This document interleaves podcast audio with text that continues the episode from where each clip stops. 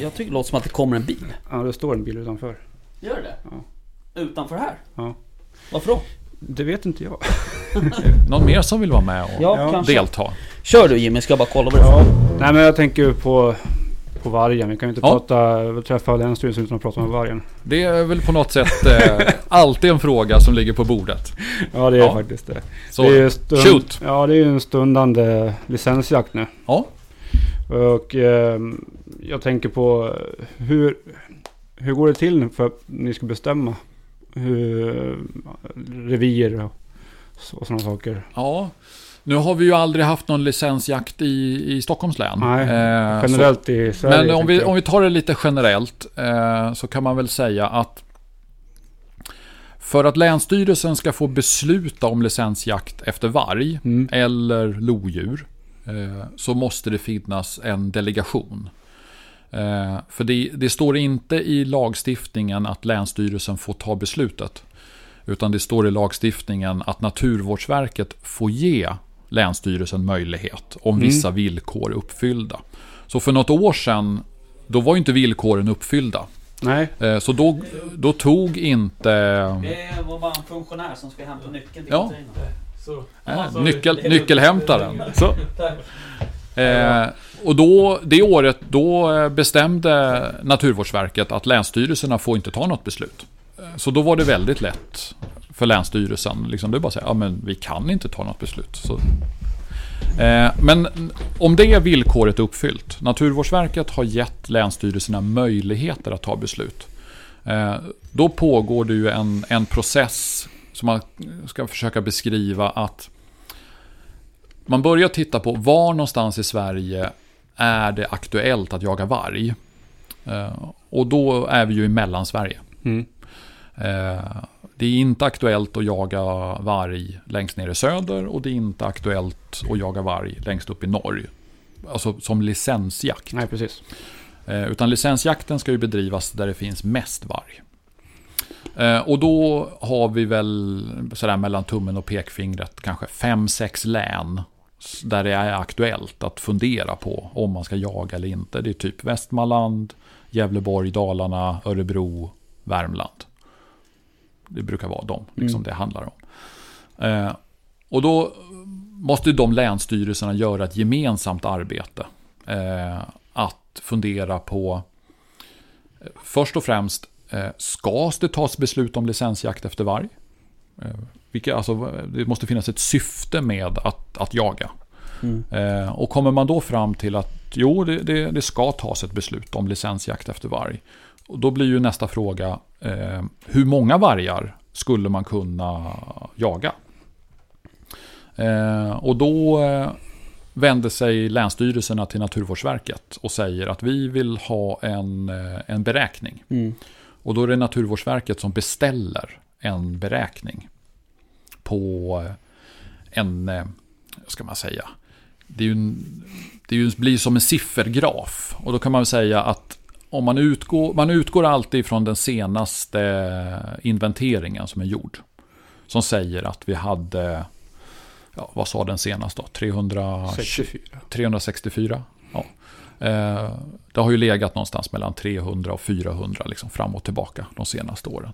Men nu, utifrån den senaste inventeringen, så ska man då räkna ut hur många vargar skulle man kunna jaga.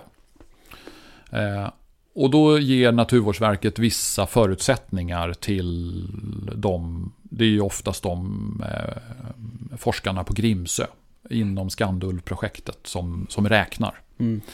Och då får de ju vissa förutsättningar. Att vi får absolut inte gå under det som kallas för gynnsam bevarande status. Mm. Vargpopulationen får aldrig bli mindre än 300. Det är liksom en grundförutsättning. Mm. Och har vi då ett antal vargar över 300, så kan man säga, men då finns det ett utrymme som möjlig jakt. Mm. Och sen så vet man ju då att ett antal vargar kommer ju liksom att dö av naturliga anledningar. Alltså vanlig mortalitet. Mm. Och sen så föds det ju ett antal vargar. Och sen så måste det finnas utrymme för ett antal vargar i skyddsjaktsbeslut. Mm. För man kan inte liksom plocka bort alla vargar i januari och sen så tro att under resten av året så kommer det inte vara något problem ever. Nej. Utan det måste finnas en liten buffert liksom, att kunna pytsa ut till skyddsjakt. Mm. Och då tittar man tillbaka de senaste 3-4 åren. Sådär. Hur många vargar har beslutats i snitt?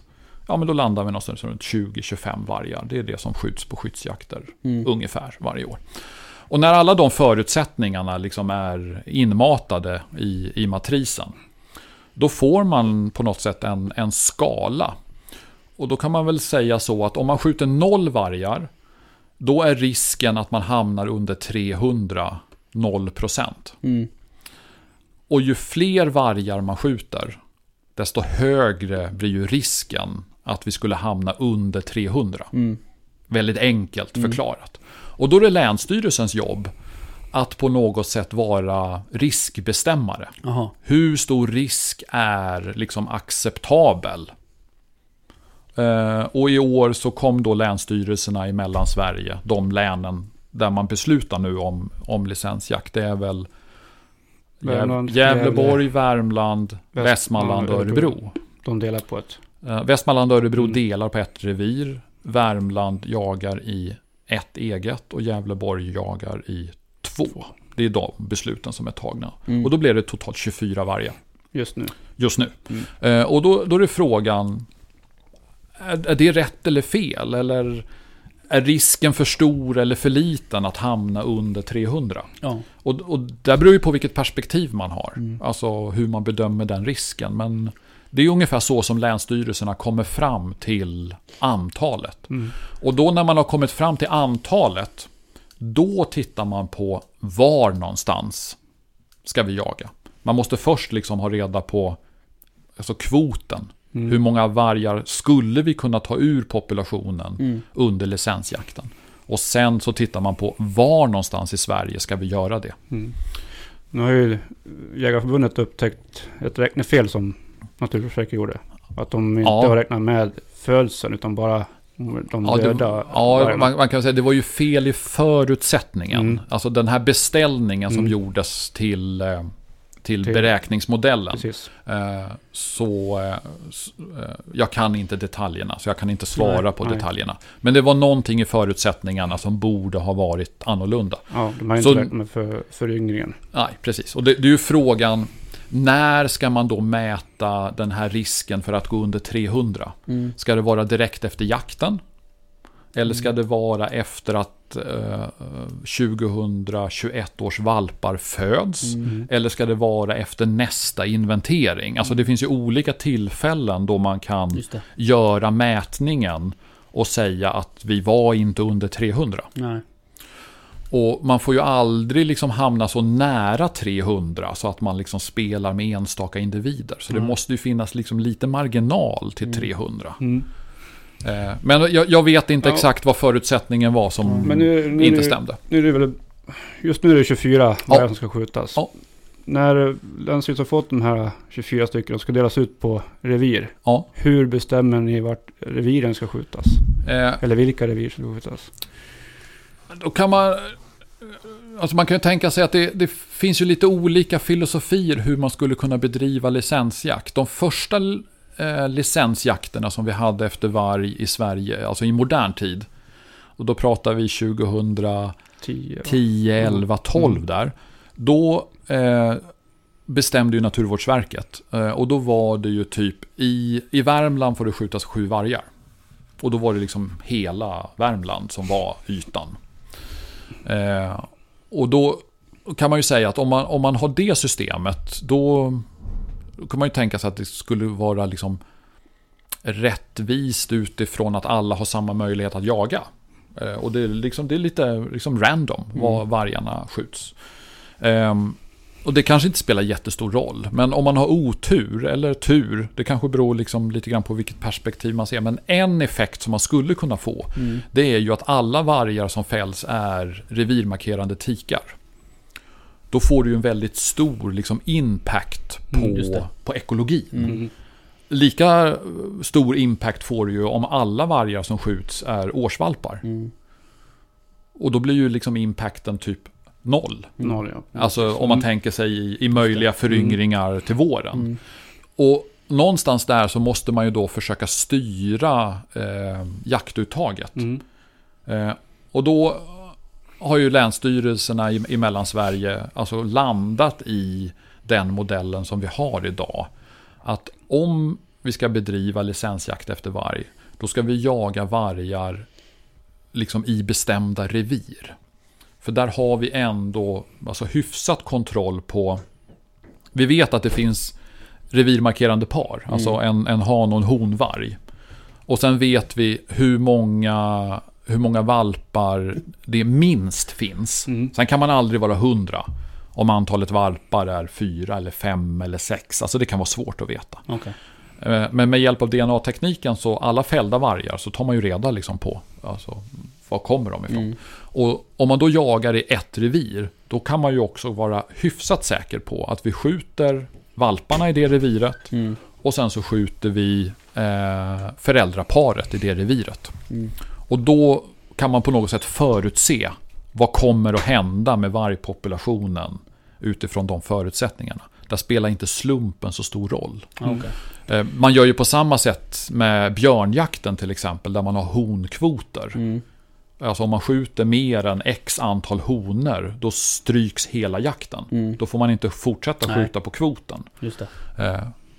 Okay. Och det är ju en annan modell. Mm. Att man skulle kunna göra likadant på licensjakt efter varg. Ja, vi får skjuta 24 vargar i Mellansverige, fördelat så här på länen. Men skjuter man mer än 2 tikar, alltså vuxna tikar, då är jakten slut. Mm.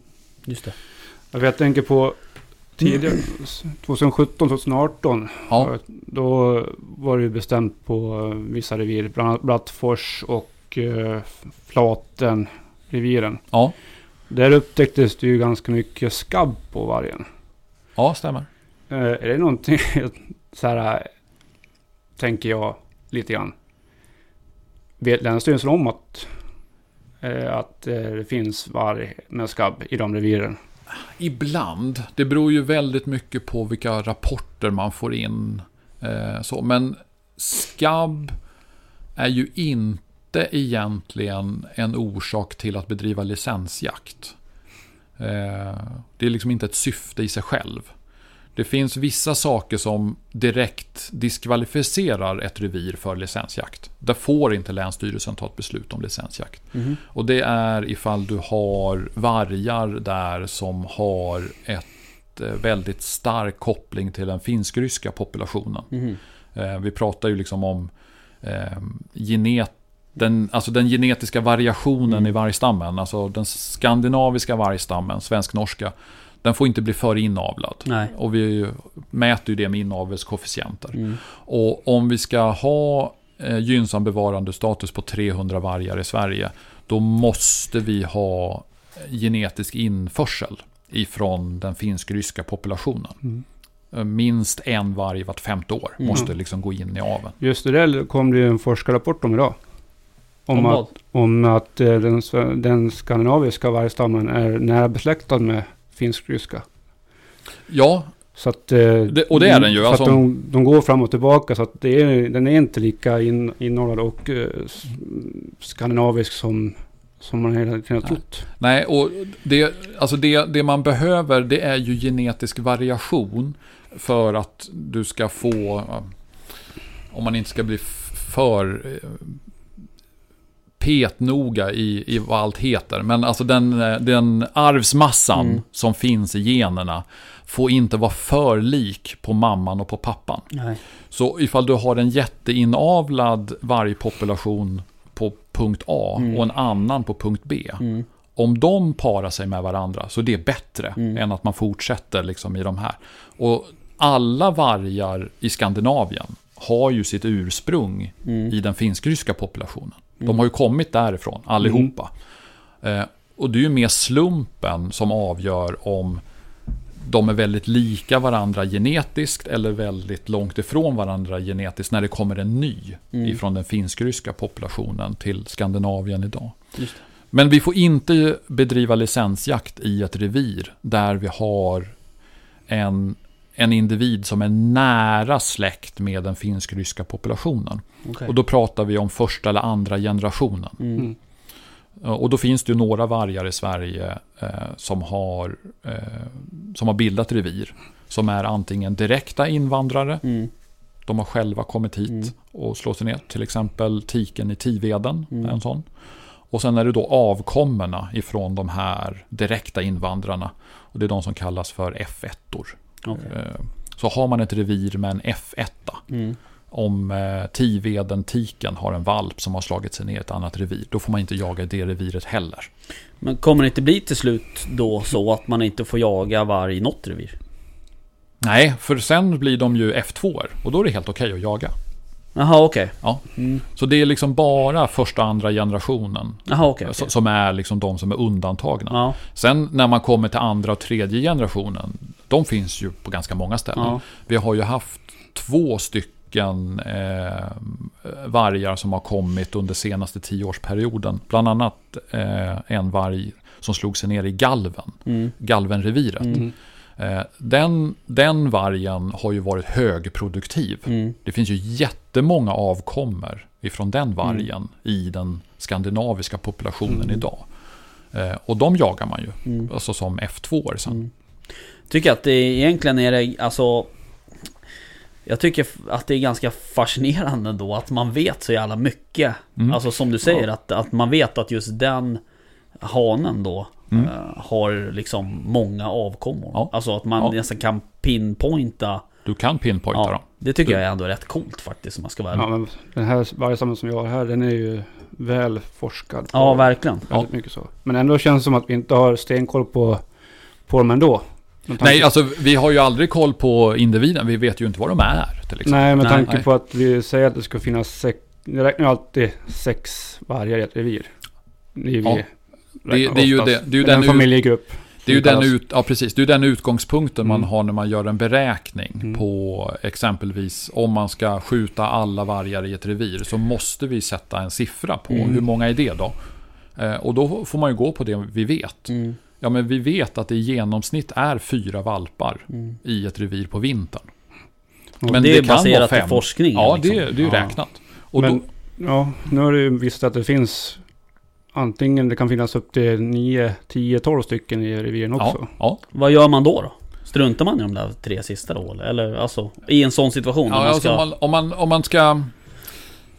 Antingen så kan man ju tänka sig att om du från början... jagar och så skjuter du 5 stycken årsvalpar och så har du liksom jakt på en individ kvar, då skulle ju Länsstyrelsen på en gång kunna säga vi utökar jakten ytterligare en individ, för vi vet att det finns ett föräldrapar. Om de 2 första vargarna som skjuts är föräldraparet, alltså tiken och hannen i reviret, då är ju reviret alltså per definition upplöst. Då finns ju inte de kvar. Och då finns det ju liksom 4 vargar kvar att skjuta. Då skjuter man ju 4 årsvalpar. Okay. Så det beror ju lite grann på vilka djur är det som skjuts. Men i några län som har haft licensjakt efter varg, där har man ju utökat jakten. När man märker liksom att det är bara årsvalpar som har skjutits, föräldraparet finns fortfarande kvar, då utökar man jakten med ytterligare 1 eller 2 så. Men det har ju att göra med att man måste redan från början bestämma hur många vargar ska vi skjuta. Och sen kan man liksom ta ett tilläggsbeslut.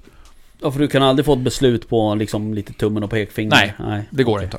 För det har funnits att man har ju ofta trott att ettåringarna de söker sitt eget revir, men många gånger har det stannat kvar ettåringar i familjegruppen också. Så det vanligaste vad vi vet, det är ju att de fjolårsvalparna söker sig bort ifrån föräldrareviret. Men det händer att någon stannar kvar. Men om det har fötts 4 valpar och sen så får tiken, ska hon liksom valpa på nytt fram på vårkanten, då är det ju inte 4 fjolingar kvar. Utan möjligtvis kanske 1. De flesta försvinner. I de flesta reviren så försvinner alla. Men det händer varje år att någon stannar kvar. Och det har vi ju sett till exempel i Sjundareviret här i Stockholms län. Att vi har familjegruppen där består ju av liksom 2 generationer avkommor. Varför, apropå Sjunda där, Det är ju syskonpar som är föräldrar där. Ja, nu måste jag ju faktiskt erkänna min okunskap. Ja. Men det har varit syskonpar. Ja, men sen har det också ändrats fram och tillbaka. Och just nu, jag vet inte statusen. Så jag måste erkänna att jag kan inte säga 100 exakt. Men om vi säger att det är så. Ja. För att det var jag senast jag har hört också. Att det är... På Flashback eller? Nej då. Jag skojar. De har dessutom hittat att det är fler värdar i det reviret också nu. Än vad de har tidigare trott. Men i alla fall. Om vi nu är så himla rädda för inavel, varför inte ta bort ett sånt revir? Ja, det skulle man kunna göra. Om man backar tillbaka till när man då bestämmer på licensjakten vilka revir ska vi jaga i. Alltså om vi nu säger att vi ska ta bort 24 vargar. Det är det utrymmet som finns. Vilka revir ska vi jaga i?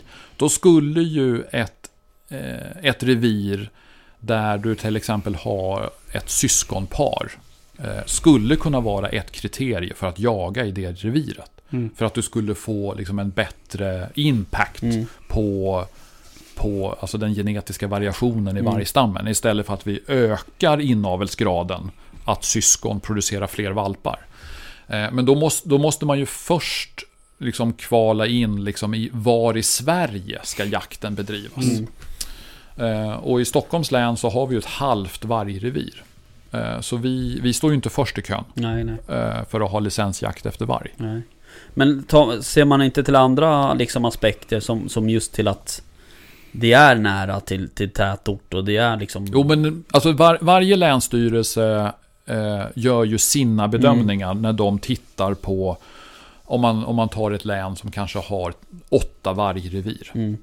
Och så säger man okej, vi ska ta bort ett av de här 8 reviren. Det är det utrymmet som finns. Vilket av de här 8 ska vi välja? Då finns det ett antal parametrar liksom, som man väger in när man gör den bedömningen. Inavel skulle kunna vara en av dem. Problematik liksom, kring att de är nära bebyggelse, tätorter. Alltså, mycket störningar upplever människor. Hur stor påverkan har de haft på fårproduktion? Alltså det finns, man väger in allt. Och sen kommer man fram till men vi väljer revir A. För det är det som vi tror får störst effekt om vi beslutar om licensjakt i det reviret. Okej. Ja. Ja, fortsätt. Nej, jag hade inget. Jag tittar på det bara. Ja. Nej, men... nog om licensjakt. Det finns ju även skyddsjakt bedrivs en hel del. Oh ja. Eller en hel del. Det skulle kunna bli mer, tycker man. Eller oftare. Ja. Och framförallt lättare. Varför är det så himla svårt att få till en skyddsjakt? Ja, då får man gå tillbaka till lagstiftningen. Länsstyrelsen får besluta om skyddsjakt utifrån ett antal kriterier. Och när länsstyrelsen kommer fram till att de här kriterierna då är uppfyllda, så ska ju också länsstyrelsens beslut klara en prövning i en domstolsprövning. Och om man då tar ett beslut och en domstol sen upphäver det beslutet, då har man ju fått en fingervisning om alltså vad ställer domstolen liksom för krav. Hur högt upp måste vi komma liksom på bevisskalan för att vi ska kunna ta beslutet nästa gång. Och då så tittar man ju väldigt mycket på framförallt vad är det kammarrätten kommer fram till. För licensjaktsbeslut efter stora rovdjur prövas ju ytterst av 3 instanser. Det är förvaltningsrätten i första omgång när man överklagar. Sen så kan kammarrätten titta på beslutet och då krävs det prövningstillstånd.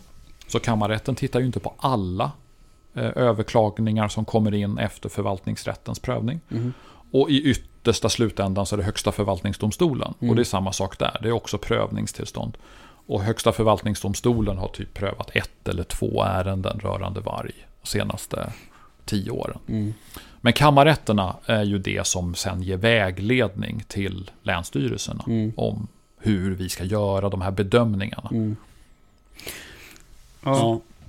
Men vad är det för kriterier. Exakt, vad är det för kriterier som behöver uppfyllas? I jaktförordningen så finns det då 4 punkter som styr kriterier för skyddsjakt.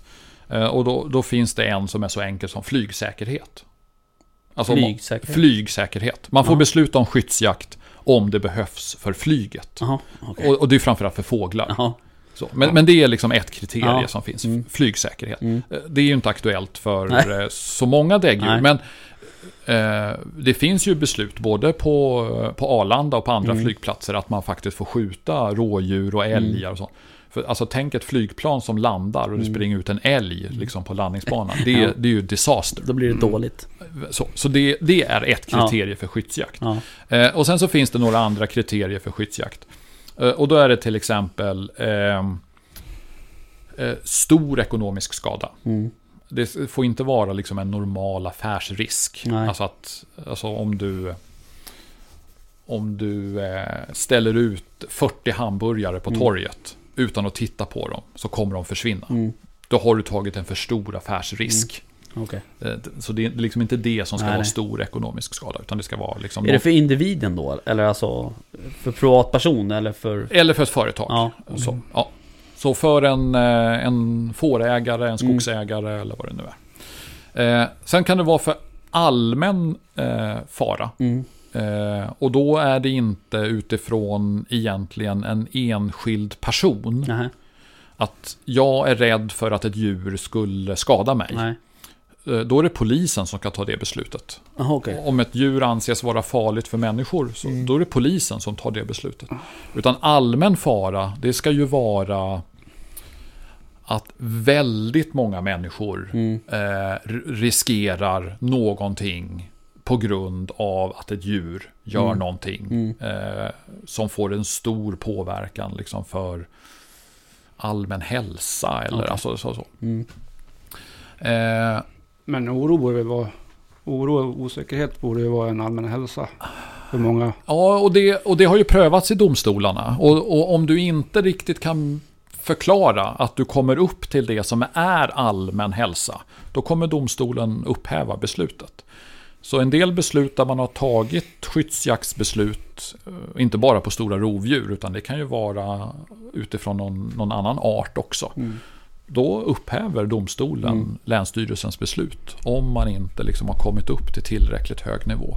Och det är ju därför länsstyrelsernas beslut kanske ibland upplevs som att det krävs liksom för mycket innan länsstyrelsen tar ett beslut om skyddsjakt. Ja, men det har att göra med liksom den prövningen som görs liksom av rättsväsendet. Man börjar liksom på något sätt med en ny lagstiftning, då börjar man liksom ett vitt blad. När länsstyrelsen ska pröva en ny lagstiftning, då får vi tolka lagstiftningen. Vi tror att riksdagen menade så här. Då tittar man i förarbetena och sen så tar man ett beslut. Och sen så drivs juridiken av att de här besluten prövats av domstolar. Och då smalnar det liksom in lite grann. Nej, men vi fick inte göra så i det här fallet. Nej. Då provar vi att göra så här nästa gång. Ja, men det gick, då vet vi, då går gränsen här. Men nästa gång så tar man ett beslut som drar lite åt ett annat håll, och då säger domstolen nej. Okej, då får vi liksom prova, och så får man liksom gå lite åt andra hållet, och så får man bifall i domstolen nästa gång. Och då vet man, okej, men nu börjar liksom juridiken klarna. Och det är ju det som är på något sätt en rättsstat. Att det är domstolarna som sen prövar lagstiftningen och sätter gränserna. Så att vi är där vi är idag, det är ju att vi har fått så pass många domar ifrån högre instans. Och då vet länsstyrelsen vad vi har att förhålla oss till. Så man tar liksom en klassiker, en varg dödar en hund. Skyddsjakt, nu. Nej, det räcker inte. Nej, okay. Domstolen kommer ju upphäva det beslutet på en gång. Det är många är det? Det är 3 eller 4 attacker på hundar som gäller. Ja, det har ju att göra med liksom på hur litet område och hur lång tid och så. Men där, det finns ju en rekommendation ifrån Viltskadecenter. Liksom vad man då tänker sig att det här får man ändå anses som att vara en normal risk. Och när går den risken utöver så att man tänker sig att vargarna gör någonting som börjar bli för mycket? Mm. Och det är någonstans 3-4 liksom, attacker under liksom, en viss period inom ett visst geografiskt område. Mm. Ja, det, vi har ju paragraf 28 också. Ja. Jag hörde någonstans att inte ett enda fall av paragraf 28 har Länsstyrelsen nekat i Stockholms län. Alltså att de har kommit ut i platsen och sagt att det här är inte en paragraf 28 utan det här är en paragraf 28. I Stockholms län bara? Ja, i Stockholm tyckte jag han sa. Men strunt samma. Va? Var inte i Sverige? Nej, i Sverige vet jag inte. Det tror jag inte. Men sen har ändå åklagare och så ändå väckt åtal så att säga. Ja, ibland vet ju polisen mer, alltså, så som gör att man alltså, drar andra slutsatser. Mm. Men jag tror det du säger är nog helt sant. Jag tänker efter lite snabbt, vad känner jag till? Och jag vet nog inget fall i Stockholms län sedan paragraf 28 kom som har bedömts av Länsstyrelsen som att det inte skulle vara en korrekt paragraf 28. Nej, precis. Det var det han sa också. Ja. Och det är Stockholms län. Ja. Sen, hur det är i andra län, det vet jag inte på rak arm. För det har jag liksom inte riktigt koll på. Nej. Men man, alltså, då måste man ändå säga att den används ju som den ska användas, så att säga. För det var väl lite... Alltså det var väl lite oron kanske. När det började pratades om paragraf 28. Att det skulle liksom...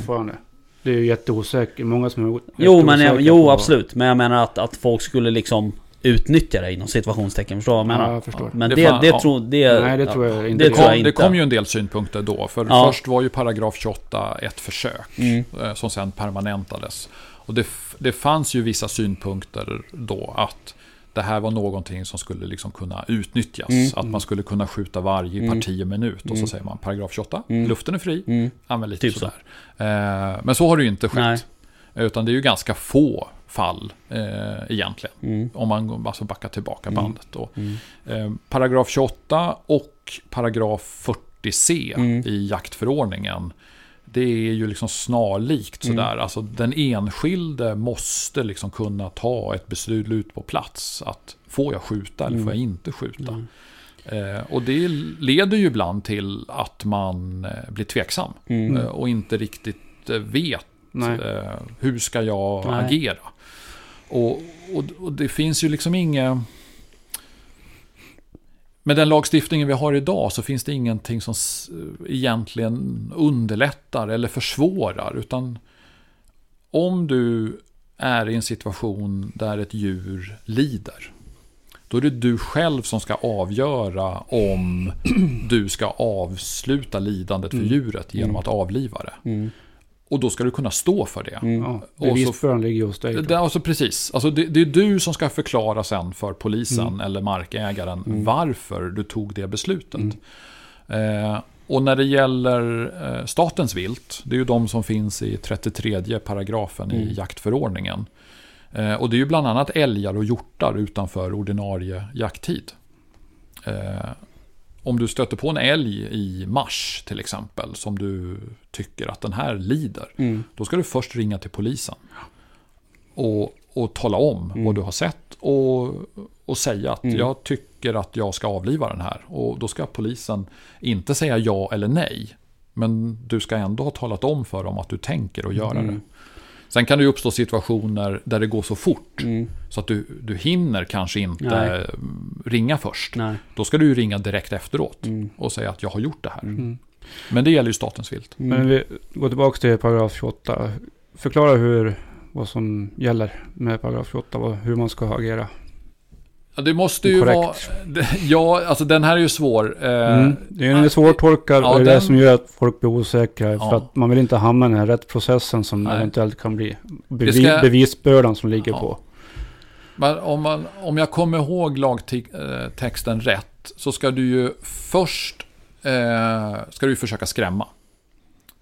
Du ska försöka göra någonting för att avbryta liksom en pågående attack. Om det är en varg som springer efter en hund, eller om det är en varg som är inne i en fårhage, eller vad det nu är för någonting. Och då måste den vara innanför, eller är den på väg in? Ja, den ska ju vara i hagen. Mm, exakt. Så. Mm. Så om en varg går utanför en fårhage, då skulle jag ju säga att då är det ju inte en omedelbar risk. Men det skulle kunna bli. Man får då sitta och vänta till att den gör attacken. Ja, eller så skrämmer man den utanför stängslet. Så slipper man ju och fundera på om man ska skjuta eller inte. Mm. Men du måste alltid försöka skrämma. Mm. Det bör man ju då dokumentera, kan jag tycka.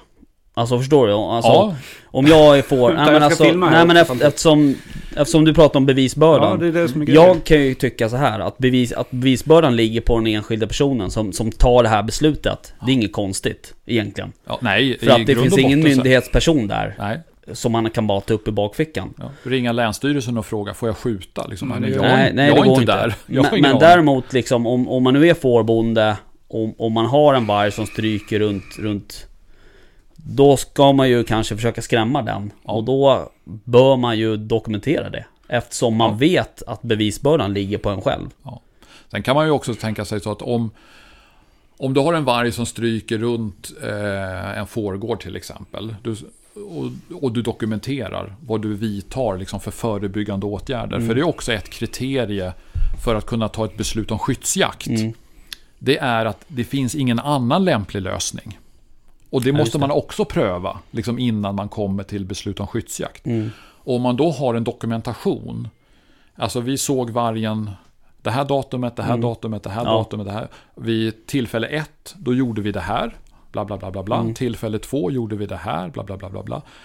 Natten mellan det och det datumet, då satt vi ute och vaktade fåren, och så gjorde vi det här. Då har du ju liksom vidtagit massa andra åtgärder.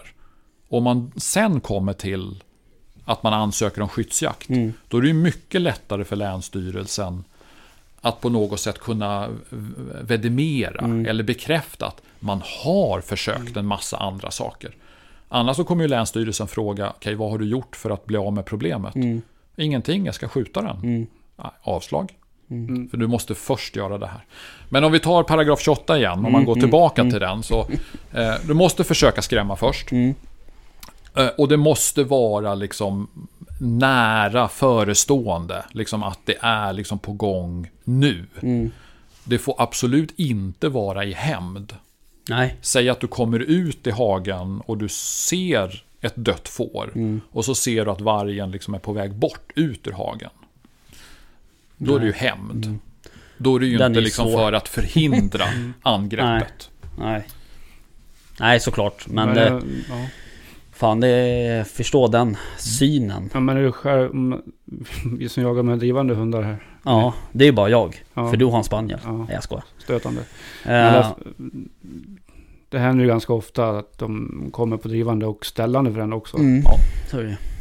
Och liksom skrämma någon där, Visst, du kan ropa tjoa och skimma, men sen då? Men det går ju inte om du inte står precis bredvid. Nej, exakt. Ja. Att, ser man en sån situation, säg att hunden kommer springande till husse med vargen efter, men skrik, tjoa, alltså, gör dig tydlig, liksom, här är jag är en människa, det här är min hund, liksom, vargen, ge fan i det där. Får du inte liksom någon reaktion från vargen, skjut ett varningsskott. Då har du liksom åtminstone gjort någonting för att avbryta det. Liksom, det som pågår. Sen så ska man ändå ha med sig, liksom, när man pratar om en sån situation, att de allra flesta gångerna som varg och hund möts i skogen så händer ju ingenting. De möts och sen går de åt varsitt håll. Så det är ju ändå inte jättevanligt. Nej. Men om det uppstår... Fast det händer ju ganska ofta nu under de här tiderna, nu när det blir mer ensamjakter med hundar och vet det, när spetshunden ska ut och träna själv.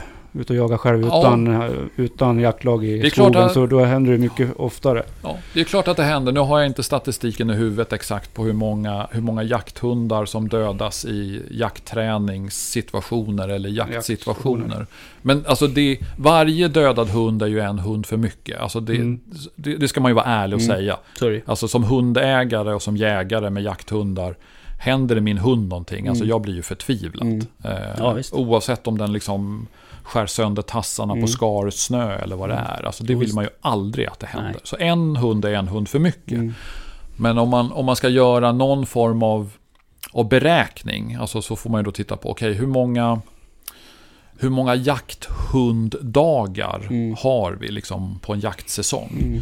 Okej, ja, men vi har så här många tusen jakthundar och de här hundarna jagar så här många tiotals dagar liksom på ett år. Ja, men då har vi så här många tiotusentals jakthunddagar. Ja. Och hur många hundar liksom dödas av varg. Då ser man ju att det är väldigt, väldigt få hundar. Därmed är det inte sagt att man förringar det som händer. Nej. Men de allra flesta gångerna som hund och varg möts så händer ju ingenting. Nej. Fast den där jämförelsen går inte att göra. Som du har jakthundar i hela Sverige och du har en väldigt begränsad yta av Sverige där vargen är. Ja, och just i det här området så är det mycket större chans att träffa på en varg i Skåne eller någonstans. Ja. Men det finns ju områden i Hälsingland och Värmland och Dalarna där du inte kan släppa en hund längre. Ja, men det är ju en del i det hela att man drar slutsatser som hundförare att man inte vill släppa sin hund därför att man är rädd för att du möter varg. Och då får du ju liksom ett annat perspektiv. Men om man bara tittar på de antalet släpp som görs, även om det är mindre än vad som skulle kunna ha gjorts. Så även i Gävleborgs län eller i Dalarnas län eller i Västmanlands län eller i Värmlands län så har du ju liksom tusentals hundjaktdagar under liksom jakttiden. Trots att du har liksom varje revir. Och om man bara tar något län liksom sådär, så du har ju kanske en handfull hundar som dödas av varg i de mest vargtäta länen vi har. Och det är en handfull för mycket. Men med tanke på hur många tusentals jakthunddagar som det ändå är, så är ju risken liksom liten. Den är inte förringbar, absolut inte. Men om man ser till statistiken liksom, nu har inte du det såklart i huvudet, men jag menar, det är ju bara att kolla på men trafik och vildsvin också liksom. Och älgskador också för den delen. Vad är det hundar blir mest skadade av? Det kan ju inte vara vargen direkt, utan det måste ju vara vildsvin. Fast det är ju, hur många vildsvin finns i Sverige? Jo, absolut. Kontra men nu ser jag bara rent strikt till statistiken. Jo, men statistiken kan man inte räkna av på det viset. Det funkar inte på så vis. Nej, hur funkar det då? Ja, men du måste ju jämföra vart du har vargen och hur mycket vildsvinskador i Västmanland och alltså om du jämför vildsvinskador och vargskador i Småland, det är ganska stor skillnad, för då har du knappt någon varg. Nej. Men nu har du mer vargar som dödas i Hälsingland än vad en vildsvin. Nej, det vet ju inte jag, men jag frågar dig. men så är det inte, säger du, eller? Nej, det är ju fler vargar som dödas i Hälsingland. Ja. I Hälsingland än av vildsvin. Ja, absolut, men det finns ju inte så mycket vildsvin i Hälsingland. Exakt. Precis. Men där det finns mycket vildsvin då? Ja, då finns det inte så mycket vargar. Aha, okej. Ja. Alltså som hundförare så har du ju alltid ett antal risker som du förhåller dig till när du släpper din hund. Och det är ju alltså närheten till vatten, järnvägar, vägar, beroende på vilket viltart du jagar, vilka skydd har du på hunden. Alltså har du skyddsväst när du jagar vildsvin, har du vildsvin på marken, släpper du ändå hunden utan väst, för den ska bara driva rådjur till exempel. Och det måste man ju alltid ha med sig. Och om man pratar jakthundar och vargar, så får man ju ändå säga att det finns ju sätt att minska riskerna. Och ett av de absolut bästa sätten, det är ju att ha västar med vargstål. Det finns ju inte en enda hund i Sverige som har dödats när de har haft en väst med vargstål på sig. Okay. Det finns ju hundar som har blivit attackerade men har överlevt därför att de har haft en liknande väst på sig. Okay. Och alla län som har vargrevir i Sverige ger ju bidrag till hundvästar. Det är för sig bra. Ja, gör de det nu? Ja. Så okej, vad bra. Ja. Så var det inte förut. Jag idag är det så. Jag tänkte på en grej när vi pratade om att hundar och vargar möts i skogen. Det här, vi hade ju ett gäng vargar i Sörmland som var... Det var ju varghybrid, alltså det var en parning. Ja, det var en parning. De var ju kolsvarta liksom. Ja, det var lite olika färg på dem. Ja, men den som det togs bild på. Ja, det var en bild på en svart. Kolsvart vet jag. Ja. Där togs det ju liksom beslut ganska snabbt om att de skulle tas bort. Ja. Men där är väl liksom också, alltså det är ju 50% hund och 50% varg. Ja. Det är det. Och då är det ingen snack om saken. Nej, okej. Vad finns det för procentsats där? Finns det någon sån? Alltså, kan man se på inavelsgraden? Liksom, till exempel? Det kan man. Ja. Det kom faktiskt en forskningsrapport igår. Det var till och med på radion. Jag tror det var på P1 som hade ett kort reportage. Jag läste rapporten som hastigast efter jag hörde det på radion. Men det har gjorts en jättestor studie på de skandinaviska vargarna jämfört med den finska populationen och den ryska delpopulationen i Karelen och så jämfört med hundar. För det har ju konstaterats på många håll i kontinentaleuropa, Italien, Frankrike, Tyskland, att det finns liksom en del liksom hundgener. Alltså man kan ju alltid hitta någon form av hundspår i ett varg-DNA eftersom hund och varg är liksom samma genetiska individ. Och om vi backar 10 000 år så är det ju klart att någonstans så hittar du ju liksom de här liksom korsningarna som har skett. Men om man tar i modern tid så finns det ju på kontinentaleuropa liksom inslag av liksom hund i de vilda vargarna i Europa. Det har man ju sett i DNA-studier. I Skandinavien, i Sverige och Norge så har vi ju varit rätt säkra på att vi har inte det. Men då tänkte jag, då får man ju ta reda på det. Vi känner ju till 2 parningar som har skett. En i Norge för typ 15-20 år sedan och så den i Sörmland här för 2 år sedan tror jag det var. Och de känner man ju till. Och både i Norge och Sverige så sköts ju de vargarna bort liksom, direkt. Eller så fort man fick reda på det så sköts de bort. Med lyckade resultat. Eftersom vi har liksom, den DNA-uppföljningen vi har så hade det funnits en varghybrid kvar ifrån den norska parningen liksom för 15 år sedan. Då hade den ju dykt upp liksom på DNA i någon avkomma från den. Men det finns inte.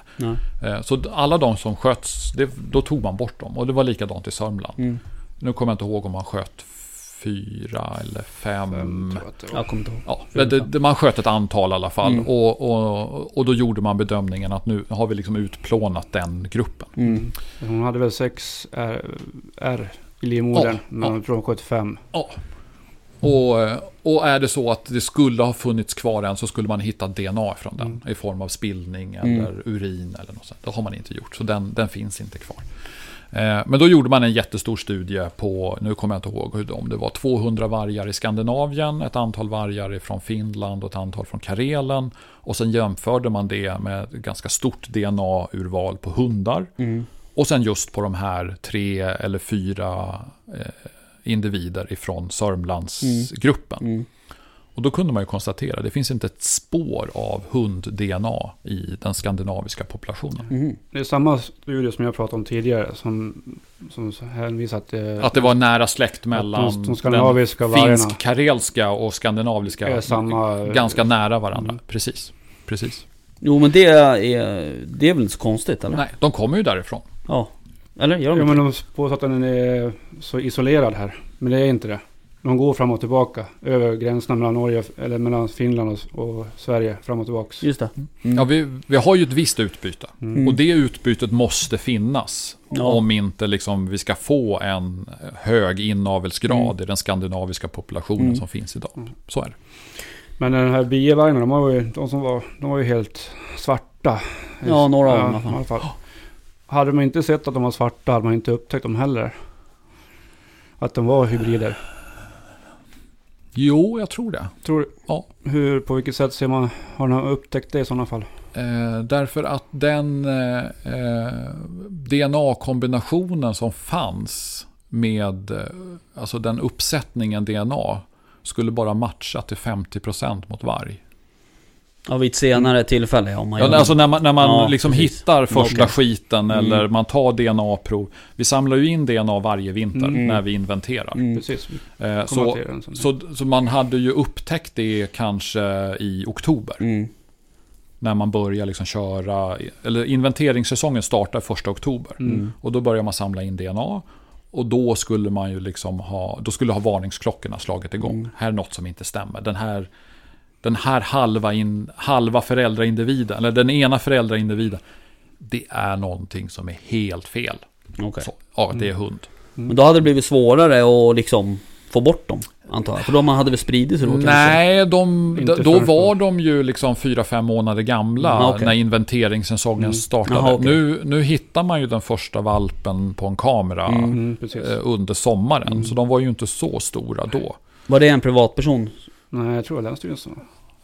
Ja, jag tror det var så att man visste ju att det var varje området och att man satte ut kameror för att se om det kom valpar liksom. Okay. För man var för det var ju en varghanne som gick med tiken. Tiken hade ju parat sig först. Och sen så tror man ju att hannen hade kommit in i bilden. Så säg att tiken parade sig någon gång i januari, februari, liksom när det löp. Och sen hade hannen dykt upp kanske i mars-april. Och sen så födde hon valparna i maj. Och hannen liksom adopterade ju hennes. Han fattade liksom, vad som hände. Bonusfarsan.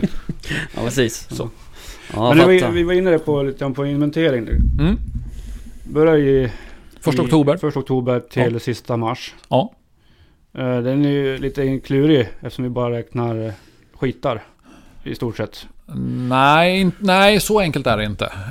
Eller om det hade varit så enkelt så hade det varit ganska enkelt. Men nej, skitarna använder vi ju för att se vilka individer som finns kvar. Om de har bytts ut eller inte. Men om man ska fastställa en status för vargarna. Och då delar vi in vargar i 3 olika statusar. En ensam varg, ett revirmarkerande par eller en familjegrupp. Då måste man ju göra mer än bara samla in skit. Då måste du till exempel se att de här går ihop och revirmarkerar tillsammans för att det ska bli ett revirmarkerande par. Och en familjegrupp, då måste du ju hitta DNA ifrån en avkomma. Precis, det är familjegrupp eller vet du alfa och en valp då va? Ja, du måste ha 3 individer varav den ena individen måste vara en del av det revirmarkerande paret.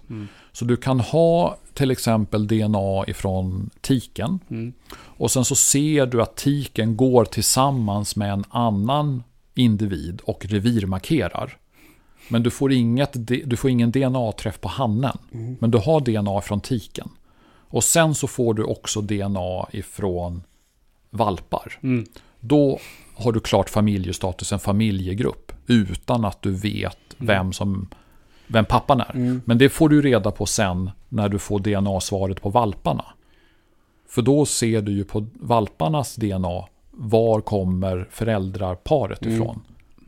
Det sekvenseras ju och så ser man ju att tiken är född i Hasselforsreviret och hannen är född i Färna-reviret. Okay. Då vet man, den hannen som går med tiken är ju en avkomma från Färna-reviret. Även om vi inte har DNA-svaret just på han. Okay. Men det ska ju kvalitetssäkras de här spåren också. Ja. Och det är ju inte himla enkelt när det inte finns snö alltid. Nej, det är ett bekymmer.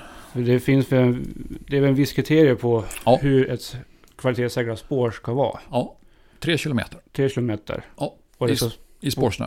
Och det ska spåras x antal gånger också väl? Men, för att det ska bli en familjegrupp så måste man göra 3 spårningar på 3 kilometer vid 3 olika tillfällen.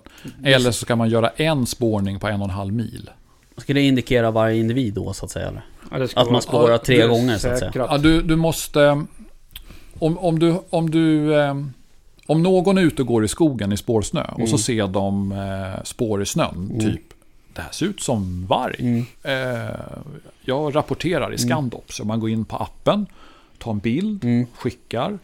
så plingar det till i min telefon och mina kollegors telefoner, vi som spårar. Så åker vi ut, liksom spårsnö. Yes, vi kommer på en gång. Och så julaftonsmorgon. Jajamän, alla dagar i veckan. Och så åker vi ut och så börjar vi spåra på den där löpan. Vi kan egentligen inte säga någonting när vi ser spåret från början. Nej. Ja, det ser ut som ett hunddjur. Det tror vi var rätt säkra på. Hur många individer är det? Eller är det hund eller är det varg? Det vet vi ju inte. Nej. Utan då måste vi spåra. Och det är ju det som är kvalitetssäkringen. Att bara titta på en spårstämpel eller titta på 50 meter tassavtryck på en skogsbilväg i nysnö. Säger ingenting. Nej. Mer än att, ja, hunddjur.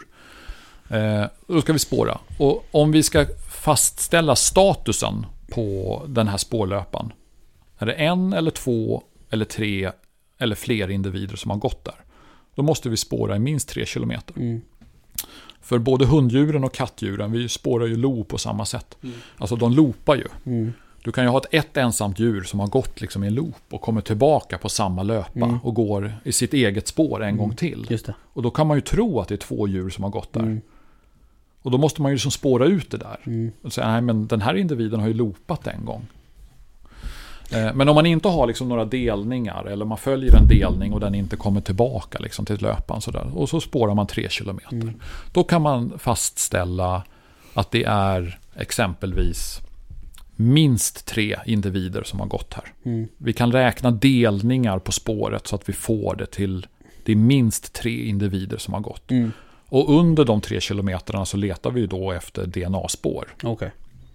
Kan vara pälsspår, urin eller avföring. All right. Och när vi har gjort en sån spårning, då kan vi ju få fram DNA-svar på individer. Men sen måste vi upprepa den här spårningen vid ytterligare 2 tillfällen för att vara säkra på att liksom, de är kvar. Vi vet att de är här. Så då krävs det liksom snöspårning vid flera tillfällen. Men det är alltså en spårstämpel. Ja. Då kan man inte avgöra om det är varg eller hund. Inte en susning. Okay. Så det här krysset som alla pratar om när det är varg, det är en stor myt. Jag tänkte på det när du berättade om att folk ser vargspår. Alltså jag vet inte hur många trådar på Facebook man ser så här, ett spår, en snusdosa och så någon som har tagit bild så här. Är det här varg? Alla experter går igång direkt. Nej, men det där korset i spårstämpeln, det är ju en klassisk myt. Okay. Det är lika vanligt att man kan göra ett kors som man inte kan, oavsett om det är hund eller varg. Right. Det beror ju på hur trampdynorna flyter ut, om det är mjukt underlag, hårt underlag, vilken hastighet djuret rör sig i. Alltså det är massa saker som påverkas. Okay. Nej, det är en myt. All right. Men klassiskt vargspår, hur ser sånt ut? Alltså med steglängd då,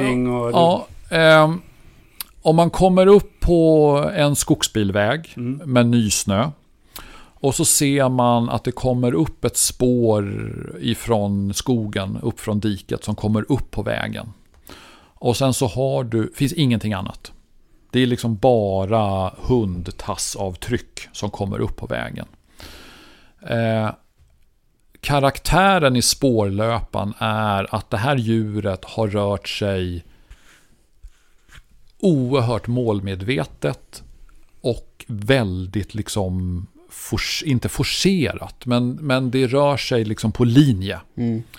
Inte som en hund liksom, som valsar fram och tillbaka och nosar och är på vänster sida, på höger sida och sådär. Det går spikrakt på vägen. Okay. De enda avvikningarna som görs ifrån det spikraka spåret, det är att man går ner och kissar mot en snödriva, en grankvist eller någonting. Spåret går i trav. Vargar går i trav 90% av sin tid. De går sakta i trav, och då kan du få ett trögsteg, alltså att baktassen landar lite bakom framtassen liksom i löpan. Eller du kan få ett översteg, alltså att baktassen hamnar lite framför framtassen. Men nästan alltid när du spårar varg så har du tass i tass. Okay. Baktassen sitter i framtassens spår. All right. Baktassen är alltid mindre än framtassen. Men det är den på alla hunddjur. Mm. Men på vargar så är det väldigt tydligt. Jaha, okay. Och en normal storlek på spårlängden, alltså tasslängden utan klor, är på en framtass typ 12 cm och en baktass typ 10, 9-10. Okay. Så det är ju ganska mycket större än vad en hund. Det är en jättestor hund. Ja, men det, alltså, precis. Alltså, de allra flesta hundarna har ju mindre tassar än så. Men det finns ju hundar som har så stora tassar. Irländska varghundar, bernesenner, Saint Bernard. Alltså. Men ofta springer de ut i skogen. Nej, men, och det var det jag började med. Liksom, att du har ett spår som kommer upp på den här skogsbilvägen. Det finns ingenting annat i närheten. Nej. Liksom inga bilspår, inga människospår, och sen så går det spikrakt på vägen. Mm. Då börjar ju liksom jag som spårare liksom sådär. Det här är förmodligen varg. Mm. Nu ska jag liksom kunna bevisa det. Mm. Och det är då jag börjar liksom leta karaktärer och urinmarkeringar och sånt där. Hur är det att spåra med hundar då? Görs det? Det görs jättemycket. Mm. Det finns inte så många hundar. Vi har en hund i Stockholms län. Mm. Min kollega Micke som har Tesla. Mm. En fantastisk hund. Mm. Utan den hunden så skulle vi ju stå oss helt nakna under barmarkssäsongen. Mm. Du får exempelvis det ringer en förtvivlad nötkreatursägare som säger: alla mina kor har man sprängt staketet, de är ute i skogen. Jag tror att det har varit en varg här och skrämt dem. Om inte vi kan åka dit med besiktningshund och spåra av, så kan vi aldrig säga varken ja eller nej. Till det. Det finns inget att gå på. Nej. Där har vi ju nästa problem med inventeringen. När det inte finns någon snö. Då är det svårt att få veta hur. Ja, och då använder vi ju kameror eftersom vi får kvalitetssäkra individer och föryngringar på bilder. Mm, okay. Så vi gör ju bedömningar på storleken på lodjur till exempel i förhållande till någonting som man vet hur stort det är. Är det här en unge eller är det ett vuxet djur? På vargar så på en videosekvens till exempel på en åtelkamera som kanske går 20 sekunder. Så ser du ju, här kommer 1, 2, 3 individer och går förbi kameran. Chick, då vet vi, familjegrupp. Åh fan. Det är ju en fördel. Men när man spårar då, det är oftast på vägar som vi spårar, känns som. Mycket skogsbilväg. Uh-huh. Alltså vargar är av naturen lata djur. Ja, de söker sig till. De går där det är lätt att gå. Mm. Men det är inte alltid de är på vägar. Nej. Och det är inte alltid att man kommer in på alla vägar heller. Nej, då får man ju åka skidor om det är sådana förhållanden. Eller köra skoter eller vad det nu är för något. Ja, men Dalarna har ju fuskat lite med det där. De har ju inte använt sig av och spåra på alla vägar som de ska göra. Om man tittar på den här inventeringskartan som gjordes förra året. Ja, jag tror att Dalarna fick ihop en ganska bra täckning i slutändan. Även om det finns vita fläckar. Det har vi ju i Stockholms län också. Vi har ju inte inventerat varje skogsdunge. Men man måste se liksom inventeringen över hela den här inventeringssäsongen. Om man gör en ögonblicksbild i december till exempel. Så kommer alla län ha liksom stora vita fläckar. Och det betyder ju inte att man inte inventerar där. Men det betyder att man inte har gjort det än. För man vet att det finns inga vargar där just nu, utan vi lägger krutet kanske man lägger krutet kanske i oktober, november, december på att där vi vet att vi har revir, där börjar vi och fastställer statusen i de reviren, så man klarar med dem, och sen kanske i januari, februari, mars så lägger man all tid på random leta. För att du måste liksom få ihop hela pusslet. Så kan man börja med att fastslå de reviren som var kända från förra året. Om man börjar där, liksom, familjegrupp, check. Familjegrupp, check. Ja, men nu är vi klara. Vi har 2 revir, det hade vi förra året. Nu ska vi leta resten. Och det är då liksom det stora liksom jobbet börjar med. Liksom åka skogsbilvägar och leta. Och då går man, alltså, det sker manuellt eller gör. Nej, det är manuellt arbete. Ja, men jag menar, använder man typ Scandops till det liksom, eller privatpersoner? Allmänhetens rapporter, jägare framförallt, är helt avgörande för hur Länsstyrelsen liksom lyckas med både inventering i spårsnö och med inventering med hjälp av kamerabilder. Mm. Så jägare som har åtelkameror ute som får bilder på lodjur, rapportera. Mm. För det är det största problemet vi har i Stockholms län. Att vi får inte ihop alla familjegrupper av lodjur som vi har. Vi vet det. Vi missar. Men vi kan inte säga hur många vi missar. Nej. För det vet vi inte. Nej. Men vi vet att vi missar. Ja. Så varje bild på ett lodjur är jätteviktigt att skicka in. Och vargar lika så. Men lodjuren är ännu viktigare. För de är svårare. De går aldrig på några skogsbilvägar i spårsnö. Nej. De klättrar ju liksom i blockterräng. Ja, alltså jag vet inte hur svettig man blir när man spårar lodjur i snö. Alltså det är sjukt jobbigt. Ja, fan. Ja, intressant. Har du tur på en vargspårning, det gör du ju från bilfönstret. Ja. Ja, okay. Här kom den upp. Jag åker väl på den här skogsbilvägen och följer det här spåret. Jag har kört 8 kilometer, det är fortfarande här. Ja, ja, det är så pass att de... Oh, fan. Ja, så är det. Ja. Va? Ja, så är det. Så är det. Du, vi behöver runda av. Ja. Gissa hur länge vi har spelat in. 1,5 timme. 2 timmar. 2 timmar och 25 minuter. Ja, men vi kan prata länge som helst om det här. Så att men det kommer bli 5 avsnitt av det här. Ja, det är bra det. Ja, nej men det kanske kan vara så att Tobias vill komma tillbaka och fortsätta prata. Ni får alltid bjuda in mig.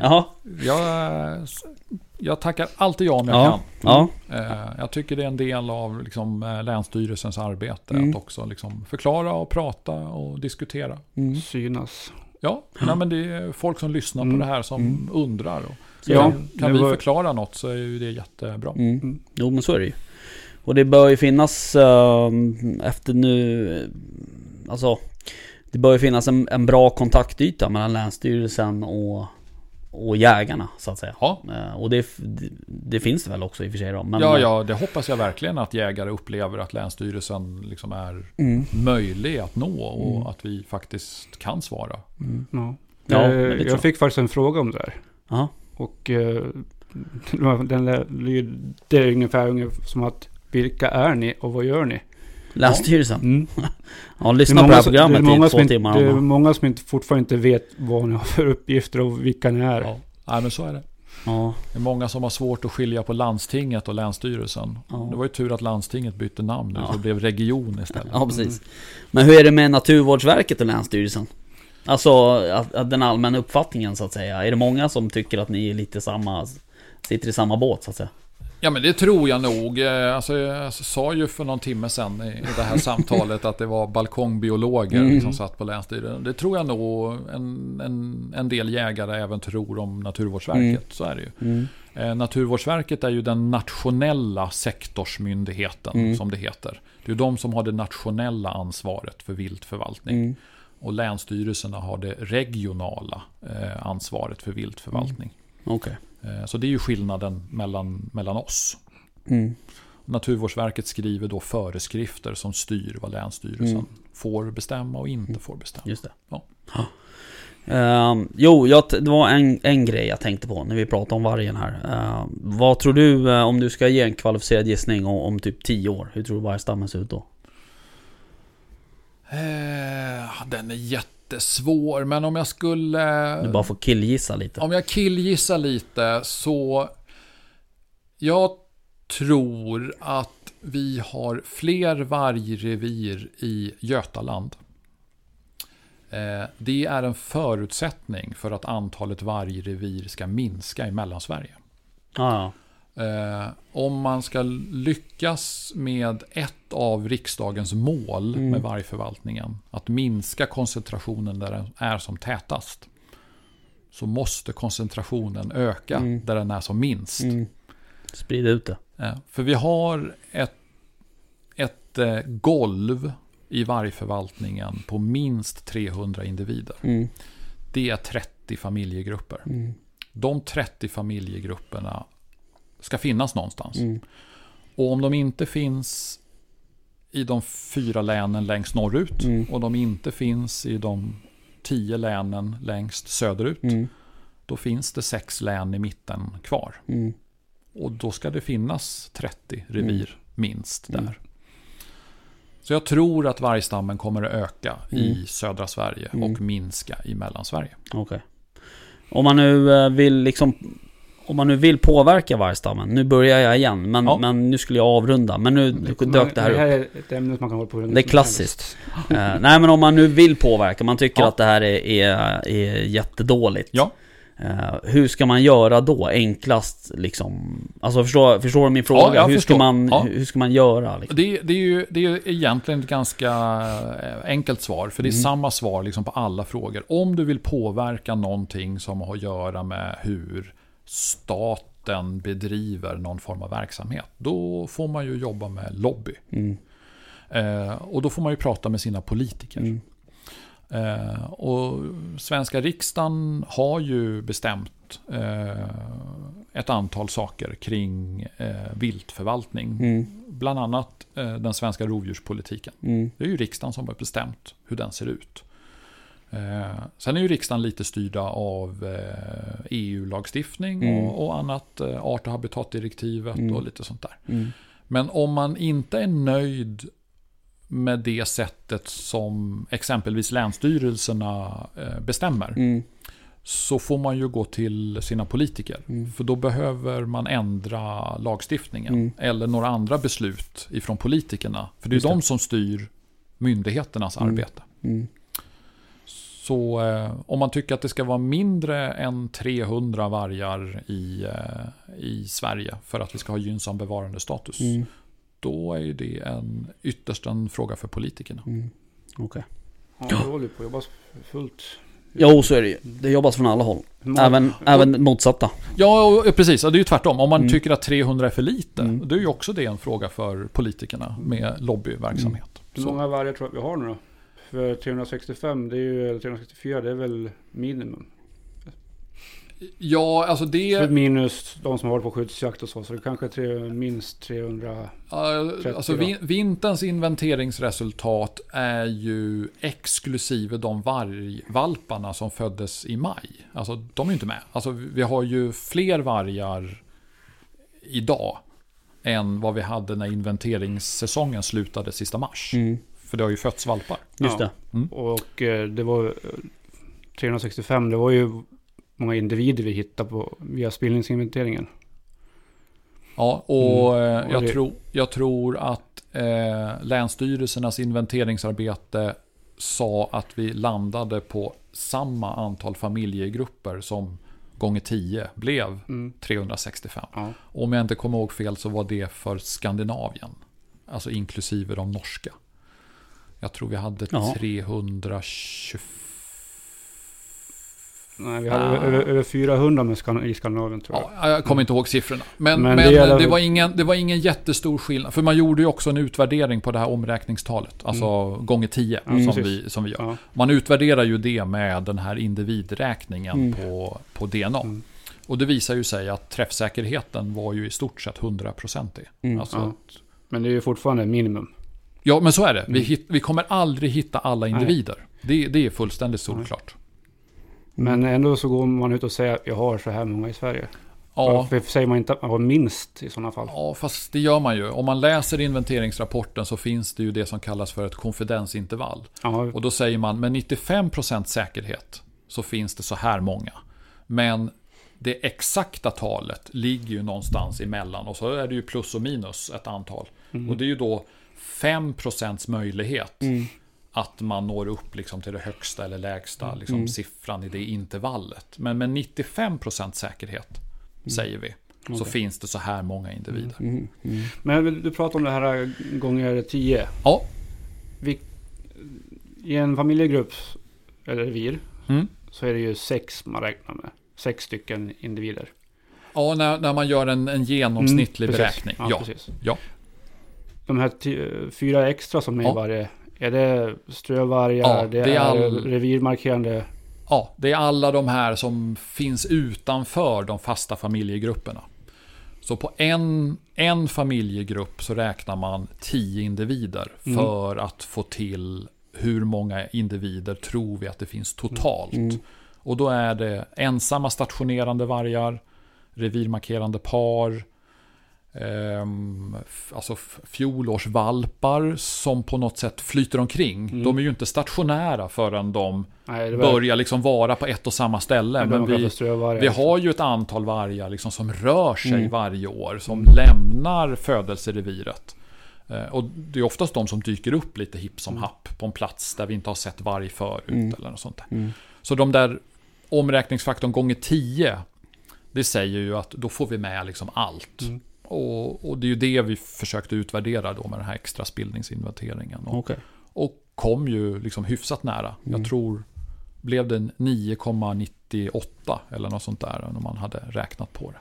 Ja, för det var ju snack om att det kanske skulle sänkas till 8 ett tag. Ja, det var mycket snack där ett tag. Och man kan väl säga att det kommer att slå mellan åren. Det kan säkert vara så att man är närmare 8 något år och kanske närmare 12 något år. Men man måste ändå på något sätt kunna utvärdera och sen ha något genomsnitt att räkna på. Mm. Och jag har ju inte sett någonting annat. Vi har ju inte fått liksom något nytt omräkningstal. Okay. Det är 10 som gäller och det kommer det vara till vi hör någonting annat. Mm. All right. Jaha, hörni. Ska vi sluta nu tycker jag? Ja, vi ska prata om 2 saker till. Jaha, ja. Vad trevligt. Ja, det är mycket trevliga saker. Det första vi ska prata om egentligen, det är ju att vi har ju blivit nominerade i Guldpodden-priset. Ja, helt otroligt. Ja, faktiskt. Det är ju skitkul. Ja, det är jättekul. Måste jag säga. Mm. Och vi är ju den enda jaktpodden i kategorin sport och fritid. Ja, överhuvudtaget inom Guldpodden. Ja, överhuvudtaget, ja. Ja, precis. Men alltså det är svinroligt. Och jag tror att de annonserar vinnaren 27 november. Mm. Så in och rösta på oss. Vilken adress är det då? Det är www.guldpodden.se/rosta. Rosta. Alltså rösta fast utan prickar. Ja. In och rosta. In och rosta. Mm. Men det är skitkul faktiskt. Ja, jättekul. Och det är ju, kollar man på en del andra poddar som är med där i andra kategorier, så är ju inte det några duvungar direkt. Nej, det är inte den kategorin som vi är i heller. Så nej, Bajen-podden vet jag inte. Men, men det är skitkul faktiskt. Ja, det är det. Så där skulle vi bli tacksamma om folk hinner rösta såklart. Och det går att rösta flera gånger. Har du testat? Nej, men jag gissar att det gör det. Okej. Mm. Det andra, va? Ja, man får försöka. Mm. Nej, men det andra som jag tänkte vi skulle prata om, och det var egentligen bara för att jag fick ett meddelande nu på telefonen. Och det är ju att vi har startat det här Patreon-kontot-grejen. Ja. Och vi har ju några som har gått med där. Nu fick jag faktiskt ikväll ifrån en som heter Joel Johansson. Ja, vad trevligt. Som har gått med på nivå 2 tror jag. Och det är vi astacksamma för. Ja, verkligen. För det gör ju att vi kan utveckla podden och köpa nya mickar typ och ja, men utveckla oss då. Ta oss framåt i livet. Högre höjder. Mm. Det blir längre fall då, dock. Ja, det får vi ta. Ja. Nej, men det får man gärna gå in och titta på Patreon. Och då går man in på patreon.com tror jag. Och sen söker man på Jaktsugan podcast. Sen finns det väl en länk i något inlägg som jag gjort på Instagram och Facebook. Mm. Jag uppskattar om man vill gå in och stötta oss lite grann. Mm. Där kommer vi också på den nivån som han gick med. Så kommer vi ju släppa extra material och lite sådana där grejer. Special edition. Lite sådana grejer, ja. Så det är superkul. Vi kommer droppa fler namn. Vi har ju sagt att vi ska stötta med oss, så ska vi ju tacka i podden. Absolut. Så nu har vi bara tackat en så länge. Men det är för att vi får ta den nästa gång. Då blir det några stycken. Ja, det blir det. Men Joel Johansson, tack så mycket. Ja, tack. Ja. Ska vi tacka Tobias också igen? Ja, det ska vi verkligen göra. Tack för att du var med i det längsta programmet i vår historia. Ja. Tänk vad Länsstyrelsen bjuder på. Ja, exakt. Och som sagt, nej, men det var roligt, grabbar. Ja. Vi gör om det här. Mm, det tycker jag. Vi kör den 4 timmars. Ja, absolut. Ja.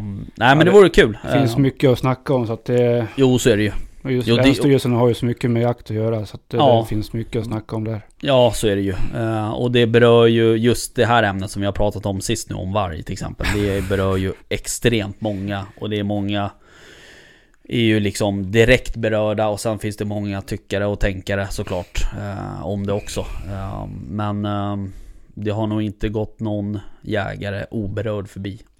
Nej. Tror jag. Nej, jag skiter i den sista frågan. Gör det. Ja. Vi tar det sen. Men vad kul. Men tack så mycket. Var så lite. Ja. Vi hörs igen nästa vecka. Det blir ett nytt avsnitt. Ja, det blir en surprise då. Men vi hörs. Hej.